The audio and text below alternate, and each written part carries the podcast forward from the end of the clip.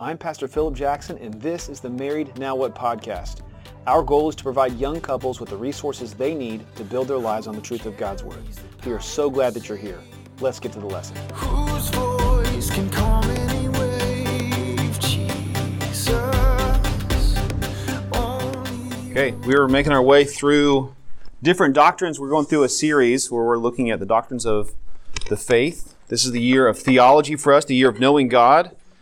If you didn't get a handout, grab one from the back of the room. Um, that'll help us navigate this. Uh, you know that we, we typically will pick a passage of Scripture and we're going to dig into it as deeply as possible. Since we are doing more theology this year, that means we're having to do more topical studies. Uh, so that means that we're not we're not uh, going as deeply into one passage. We're kind of stepping back and taking a broader view of what Scripture says. And there's benefits of that. If you've ever done this before, where um, typically when we read the Bible, uh, we do it one or two chapters at a time or little pieces at a time.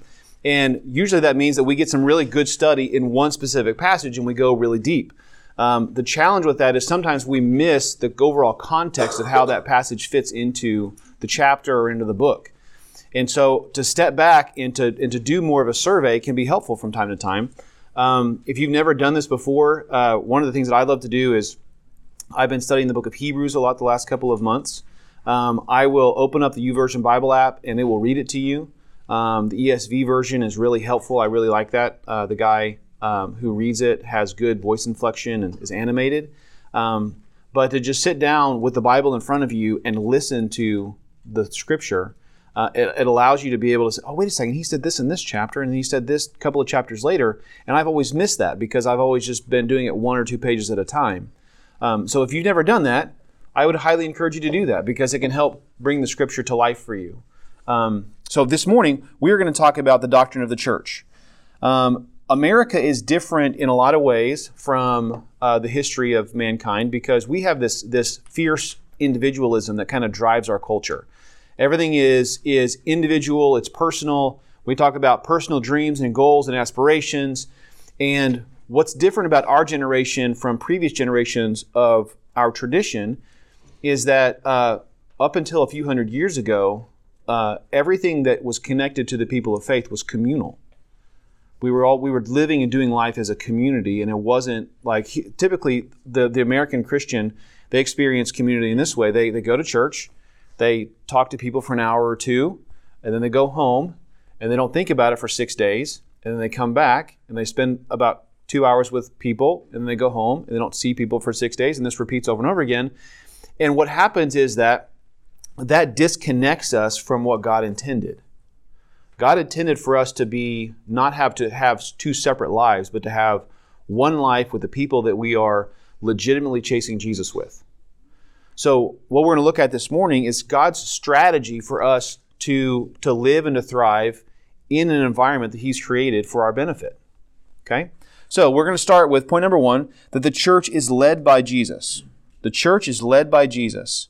Um, this, this Ephesians chapter 1 verses 20, 22 through 23 says this it says and he put all things under his feet and gave him as head over all things to the church which is his body the fullness of him who fills all in all he's talking about jesus that jesus is the head of everything especially the church scripture teaches us that jesus is the one who is in charge of all of creation he's the one that made everything he's the one that fixed everything through his death he's the one who will reign supreme at the end of everything so Jesus is not just the master of everything, he's the head of the church. But that also implies that he is part of the body. Romans 8, if you remember, we, we, as we read Romans chapter 8, it says that we are co heirs with Christ, that we share in his glory and we participate with him in, in, in spreading salvation to the world as his children. So the idea that, that Jesus is not disconnected from us, he is a, a crucial key part of what we do. The second thing about him leading the church is that he is the head of the church because he gave his life for her. Jesus is credible uh, as the leader of the church because he has paid the ultimate sacrifice. Ephesians 5 talks about the picture of marriage and unity within the body, and it describes uh, this relationship between husbands, husbands and wives through the symbolism, through the example of Jesus' relationship with the church. It says this in Ephesians 5, beginning in verse 22. It says, Wives, submit to your own husbands as to the Lord. For the husband is the head of the wife, even as Christ is the head of the church, his body, and is himself its Savior. Now, as the church submits to Christ, so also wives should submit in everything to their husbands. Husbands, love your wives as Christ loved the church and gave himself up for her, that he might sanctify her, having cleansed her by the washing of water with the word, so that he might present the church to himself in splendor, without spot or wrinkle or any such thing, that she might be holy and without blemish. What, what Paul is saying in Ephesians 5 is that Jesus he is not only a credible advocate for us because he's lived a human life and because he has died on the cross for us, but because he has shown a, a pure devotion to us first. Because one of the things about human nature is that we will not follow someone we don't trust. Jesus has proven that he's trustworthy, not just by what he has done, but how he has stewarded the whole process along the way. So the, there's there's a lot of lessons here for us at marriage in Ephesians 5. We don't have time for this morning, but the simple reality is this: that Jesus he he sacrificed himself for us as an, in an expression of his own humility and grace, so that we can fully trust him. His motives are trustworthy. One of the things that we've got to ask ourselves is that you know it, it's a pretty common thing in our generation. There's a deconstruction movement happening where people are they're they're using, um, in essence, situations where, where broken, sinful, hurt people have hurt them in their past, and they use that to justify being separate from God's people. It's the old phrase that hurt people hurt people. But the challenge is that they associate that event, that memory, with Jesus. And they say, because this person hurt me, therefore I'm going to turn my back on Jesus' family, essentially. So you got to ask the question can you love Jesus and insult his bride? Because scripture tells us that they are one and the same. So if you if you came to me and you're like, man, you know, Philip, I love you. You're you're my best friend. This is awesome. But Lindsay drives me nuts. I hate her guts. She's the worst. She's poisonous. She accuses me. She, she said these horrible things to me. She's she.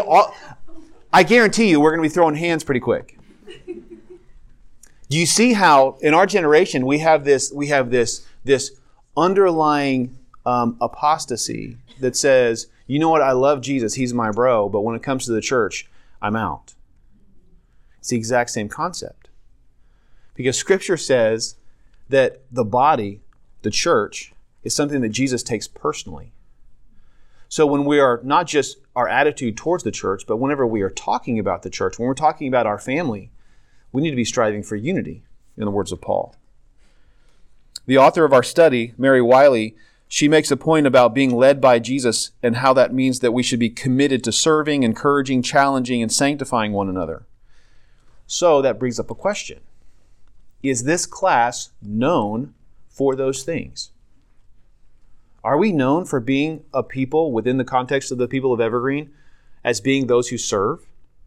When people come into our community, and they begin to do life with us and then we get to know them and as we begin to build relationships with them and their children do we have a reputation when if i was to go to anybody in the church that's not in this class and ask them what have you heard about the young marrieds at evergreen what would they say would they say that we have a genuine love for all the believers that we serve each other well that we that we sanctify each other that we challenge each other in our knowledge of the word that we're known as deep thinkers and real followers of Jesus? Or would they say something else? The church is led by Jesus, and as a result, it should re- reflect the character traits of Jesus. The second thing is that the church is the body of Christ. The church is the body of Christ. Romans 12, 3 through 5 says this. Uh, Paul is talking about in the context of renewing your mind and sacrificing your flesh he says this For by the grace given to me, I say to everyone among you, not to think of himself more highly than he ought to think, but to think with sober judgment, each according to the measure of faith that God has assigned. For as in one body we have many members, and the members do not all have the same function, so we, though many, are one body in Christ, and individually members of one another. In essence, what Paul is saying in Romans 12 is that the church is equipped for community so you might think, well, how can I how can I build relationships with people? There's there, there I have certain social limitations, or you might think, how can I how can I build this this ideal community around me? What does that look like for me? Well, I, the thing that, that Scripture teaches us is that you have already been divinely gifted to the community that you're a part of. So any perception that you have of your social limitations is moot. It doesn't matter. Because essentially, what Scripture teaches us is that God gifts us, me and the, the guys that are going through Journey are, are going through this right now, learning that God gifts us to the body in specific ways. And by doing that, he teaches us, Hebrews 10 tells us, tells us that it compels us to love and to good works. What that means is that by participating in what God is doing, by actually doing what he has gifted me to do, it compels me to love one another. Through that quantity time, I get quality time and I fall in love with the people of God. On Friday, a couple of the guys helped me. We built a wheelchair ramp for one of our, our older members that her husband had a stroke on Tuesday and is coming home to die, essentially, for hospice. There's four of us there, all different ages, all different stages of life. And this, this woman comes out that we're building the ramp for, and she had got us donuts and made us coffee and, and gave Johnny these giant ice cubes for his drink that were like the size of Texas. It was crazy. Didn't even fit in the cup. But we had this moment where we, we screwed some pieces of plywood together. We laughed for a couple of hours, and we met a very practical need. Well, guess what? Now, not only are we bonded to each other, now we're bonded to her. What God has done is He is He is knitting us together. I was talking to my dad. He's teaching from Ephesians uh, upstairs right now, and he said that the the the word that's used for uh, joined in Scripture can also be used to describe a ligament that holds the body together. That God weaves us together into one functional unit. So, the, so God has equipped us. He's, he's equipped us for community. The second thing about being the body of Christ is that the church is displaying the gospel. Ephesians 2 says this it says, For, for by grace you have been saved through faith, and this is not your own doing. Again, there's, there's the divine enablement. It's not your own doing. It is the gift of God, not a result of works, so that no one may boast. For we are his workmanship, keyword, workmanship, created in Christ Jesus for good works. There it is again, which God prepared beforehand that we should walk in them. In other words, what happened was when God said, okay, I'm going to bring this, all of these, these different people together through the grace and the blood of Jesus, he said, this has been the strategy from the beginning. It has never been an individualistic thing. Our faith has never been a siloed faith. God never intended, ever, for his people to walk in isolation. That means that, you know, the, you probably have heard, you I can hear my, my mother and my grandmother in the back of my mind. Oh, it's Sunday. We got to go to church. We need to go to church. We need to go to church. And when I was young, I thought, well, this is just so rigid. Why, why do I have to go to church? Because my faith is, is, is not legalistic. My faith is my own, right? But now I realize as I'm, as I'm getting older and my children are growing up and I'm beginning to see the lives of people as they wrestle with real serious things, I realize that when I'm isolated, it's dangerous for me. A crucial piece of my sanctification happens when I'm with God's people. When He says, we are his workmanship created in, in Christ Jesus for good works. There's only one other place that that word is used in the Bible, and it's in Romans 1:20, and it says, "For his individual uh, individual sorry, for his invisible attributes, namely his eternal power and divine nature, have been clearly perceived ever since the creation of the world, in the things that have been made. Believe it or not, that's you. When he says in Romans 1:20 that, that the things that have been made, they clearly preach God's uh, his power, his divine nature, his attributes, his his his his uh, sovereignty. You are the primary loudspeaker that God uses to teach others about the gospel. And guess what?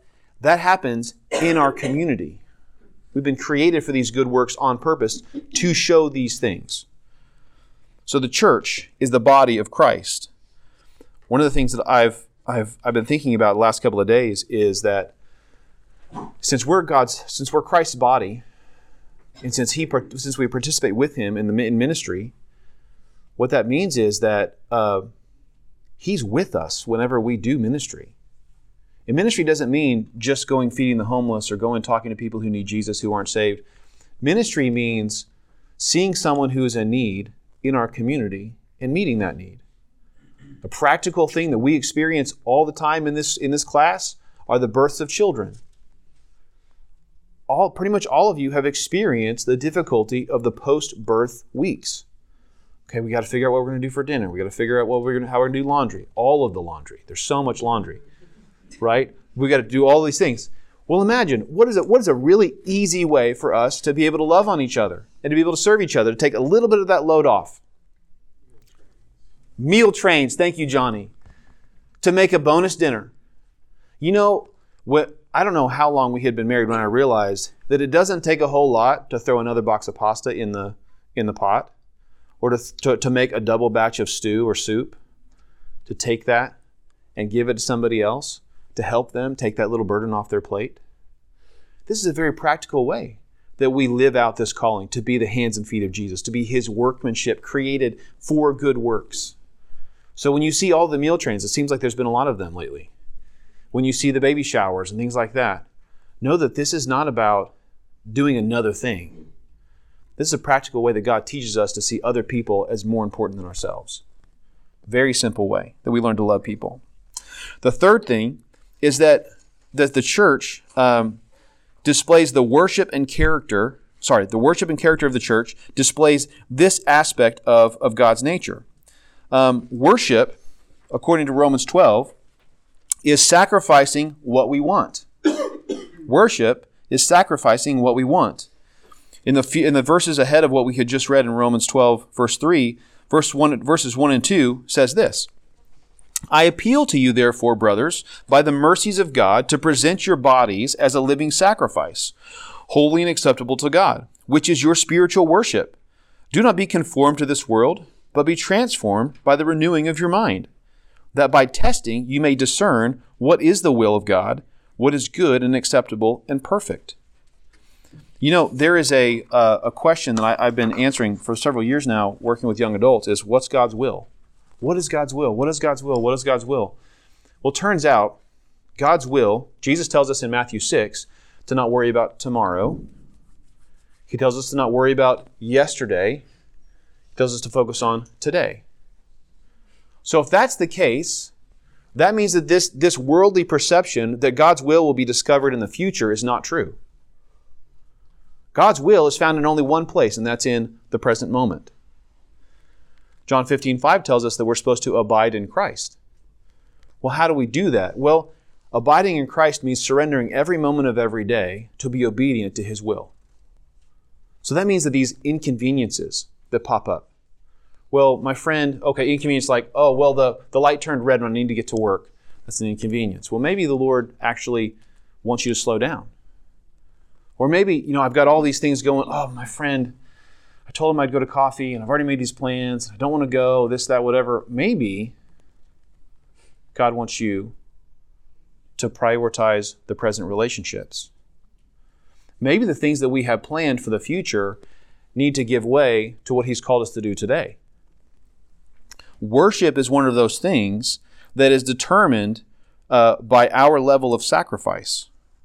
The, the problem, he says, he says in, in Romans 12, verse 2 that we should be, uh, or verse 1 that we should be living sacrifices. Have you ever wondered why he uses the term living sacrifices? Well, I had a seminary professor say one time that the problem with a living sacrifice is that it's always crawling off the altar. That we have to continually prioritize sacrificing our own priorities for what God has told us to do.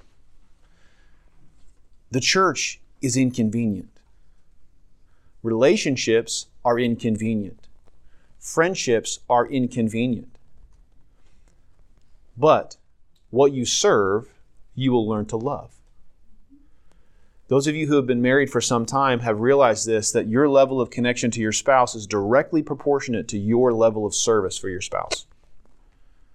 And if you haven't figured that out yet and you're wondering why your marriage is in trouble, that's why. Jesus says you learn to love what you serve. So, what you choose to serve is what you will eventually love. If you choose to serve your work, you will love your work. If you choose to serve your family, you will love your family. If you choose to serve your friends in your community, God will cultivate within you a love for your community. One of the benefits of being a pastor, especially to this group of people, is that we were we were uh, we were upstairs touring the new space, and several of our couples we were all up there together. We're laughing, and the kids are running around being crazy and getting dirty and being ornery. And we got in the car, drive to drive home, and I told Lindsay, I said, you know, the, it's the coolest thing that as we spend more time with our people, that God gives me more and more of a heart for our people. I have really grown to love all of you. And it's not because I sat down and said, I'm going to love them now. It's because each of us have had little moments where we have grown in moments of need to love each other. That's how we build a community, and that's God's design. This worship. The second thing about this is that worship is life on life. Acts 2, verses 22 through 47, or 42 through 47 says this. This is the beginning of the church. It had just exploded. There's thousands of people in the community, and they're trying to figure out what they're supposed to do. And naturally, the Holy Spirit takes, takes hold. Beginning of verse 42, it says, And they devoted themselves to the apostles' teaching and to, and to the fellowship, to the breaking of bread and prayers. And awe came upon every soul, and many wonders and signs were being done through the apostles. And all who believed were together and had all things in common. And they were selling their possessions and belongings and distributing the proceeds to all, as any had need. And day by day, attending, to the, attending the temple together and breaking bread in their homes, they received their food with gladness and generous hearts, praising God and having favor with all the people. And the Lord added to their number day by day those who were being saved. Worship doesn't just look like singing a song on a Sunday morning. Worship looks like sitting down at somebody's house and having dinner. Worship looks like someone going having a baby and needing their yard mowed in the summertime. Worship looks like going out of your way to make someone dinner to bring it to them, even though they might still seem to be strangers to you. Worship means living life on life. The last thing is that worship is bound to hope. Hebrews 10, 23 through 25 says this. He says, Let us hold fast the confession of our hope without wavering, for he who promised is faithful. And let us consider how to stir up one another to love and good works, not neglecting to meet together, as is the habit of some, but encouraging one another, and all the more as you see the day drawing near. The day drawing near is Jesus' return. In other words, what's implied by Scripture is that things are going to get worse the longer this goes. So that means that community will become more important the closer we get to Jesus' return. So as things get worse, we need to double down. We need to realize that as, as our lives get hotter and things get more tense and we get more stressed and all those things, that's not a time to duck out of community. That's actually when we need to lean into community. You probably have already had the situation where you think, man, the kids are a mess. This is insane. This, this has been a not a restful Sunday, and I don't want to go to life group. But I'm telling you right now, that's exactly the moment that you need to go to life group. Because you need those people. Because if you've experienced, you've, you've, you've committed yourself to the community, so you show up and on the way home, you always say, you know what, I'm really glad that we did that. I'm really glad that we had dinner with those people. I'm really glad that we went out of our way to do this thing because God has made you to do these things. Worship is bound to hope. We build hope by being together and serving together. The fourth thing is that the church is at war. This is where things are going to get dangerous. The first thing is that, uh, first element of this is that we are all under attack by the enemy of God. We are all under attack by the enemy of God. 1 Peter 5, 8, and 9 says this. It says, Be sober minded, be watchful. Your adversary, the devil, prowls around like a roaring lion, seeking someone to devour. Resist him, firm in your faith, knowing that the same kinds of suffering are being experienced by your brotherhood throughout the world. That last part, that last verse, that this is being experienced by our brotherhood around the world, it implies that the hunting is not individual. The Satan is not hunting us individually, he's hunting the community together. So what does that mean? You watch a nature show and which antelope gets eaten first? It's the one that's off by itself. The sickly one that's not taking care of itself and not being with the herd. By being a part of community, we are protected by being together. That's, that's a crucial element. The second part is that the culmination of Paul's teaching on unity in Ephesians 6, he tells us that the church is to remember that they are being hunted. This is the, this is the, the, the part about the armor of God. He says, For we do not wrestle against the flesh and blood, but against the rulers, against the authorities, against the cosmic powers over the pre- this present darkness, against the spiritual forces of evil in the heavenly places. So our enemies are not human beings. Our enemies are the enemies of God because we are his workmanship. He's putting us on display because this is how he tells the world about the gospel. After Paul describes all these spiritual tools that God's given us, he calls us to pray for one another. The end of chapter 6 in Ephesians, the end of chapter 6 in Ephesians says this says to that end keep alert with all perseverance, making supplication for all the saints, praying for all the saints. Now, if you've read the, the armor of God, chances are you think, "Oh, this is about me." But it's not. It's about the community. We all stand together in opposition to the enemy. You are not alone. You never were designed to be alone. And if you feel alone, that's a good indication that you're not where you're supposed to be. the final thing here is that the church is distinctly missional. The church is broadcasting God's character to the world. 1 Peter chapter 2 verses 9 and 10 say this: "But you are a chosen race, a royal priesthood, a holy nation, a people for his own possession, that you may proclaim the excellencies of him who called you out of darkness into his marvelous light. Once you were not a people, but now you are God's people. Once you had not received mercy, but now you have received mercy. What Peter is saying here is that God has uniquely pulled us out of the world and he has given us a cohesive family. You may think that before you knew Jesus that you had community, but the reality is scripture says that you did not. You had no real connection to anybody when you were in your sin before you were part of God's family. None. You were scattered around like a sheep without a shepherd. You had no, no real associations. And those of you who have been saved later in life, you realize this that you have more in common with the people of God than you do with your own DNA. This is the truth. So he says, You are a royal and chosen people, set aside on purpose for this divine blessing, to tell the world about who God is and what He has done. Because the promise of salvation is not just that we avoid hell. One of the promises of salvation is that we have a family. Jesus said, Those who choose me above their father and mother, I will restore them a hundredfold. I know that I have seen this testimony over and over again where people they, they come out of their pagan lives and they give their life to Jesus and they have fractured relationships only to find that in the body of Christ they have more intimacy, more connection than they've ever experienced ever before. God has designed us on purpose to work within a community because it's not just about going and telling people about Jesus. This isn't a holy sales pitch. We authentically live our lives, and as a result, people go, Man, you know what? I don't understand it, but but Philip and Johnny, they've got something different. I want that. Johnny and Daniel have something that I, I don't know what it is, but I want that. They've got some sort of a friendship that I don't understand. That's how people come to know Jesus. Jesus said that people will know you by your love for one another. So as we do this, we're, we're evangelizing. Have you ever thought about when you bring someone a meal train that you're evangelizing? Have you ever thought about when you're meeting a practical need on mowing somebody's yard or building a wheelchair ramp that you are being missional? Evangelism is living your life in community. It's not making a sales pitch and knocking on the front door. The last thing I want you to see here is that the church is commanded to spread the gospel. Matthew 28, 19 and 10, this is known as the Great Commission. Now notice, this is not the Great Suggestion, this is the Great Commission. He says, Go therefore, it's Jesus talking, and make disciples of all nations, baptizing them in the name of the Father and of the Son and of the Holy Spirit, teaching them to observe all that I have commanded you. And behold, I am with you always to the end of the age. We have to understand that God has not just suggested that we be in community. He's not just implied that it's a good part of our life, that we should make it a priority. He has commanded us to be in community. That means that when we when we sit down and we make the decision about whether or not we're going to duck out of being a part of what God's doing, we are living in rebellion against Him.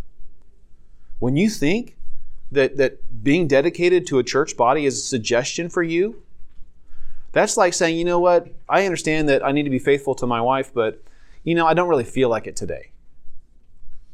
Do you realize how absurd that sounds? God has commanded us to not just take part, but to be an integral contribution to what He's doing. The point of this, of this whole lesson, the point of this doctrine, is for us to understand the church is God's primary strategy to evangelize the world. It is His primary strategy to teach us how to be like Jesus. It's the primary strategy to make us less selfish. Why does this matter? The doctrine of the church teaches us that community is God's primary way to make us like Him, to protect us from the enemy, and to spread the gospel to the lost. And the, th- the honestly, just as a bonus, we get to build real relationships with people. And if someone has hurt you in the past that was wearing the name of Jesus, and you carry that with you and it keeps you at an arm's distance from God's people, I want to apologize to you because that was not an accurate represent- representation of what God has intended. Real relationship happens in the church. The church is not a building, the church is a people. And if we obey what God says, we will, we will realize that this is actually the sweetest way that we can live. Because the thing about heaven is it's actually a community too. You're not going to be in heaven alone. You get to be with all of us. So might as well get the relationship right now.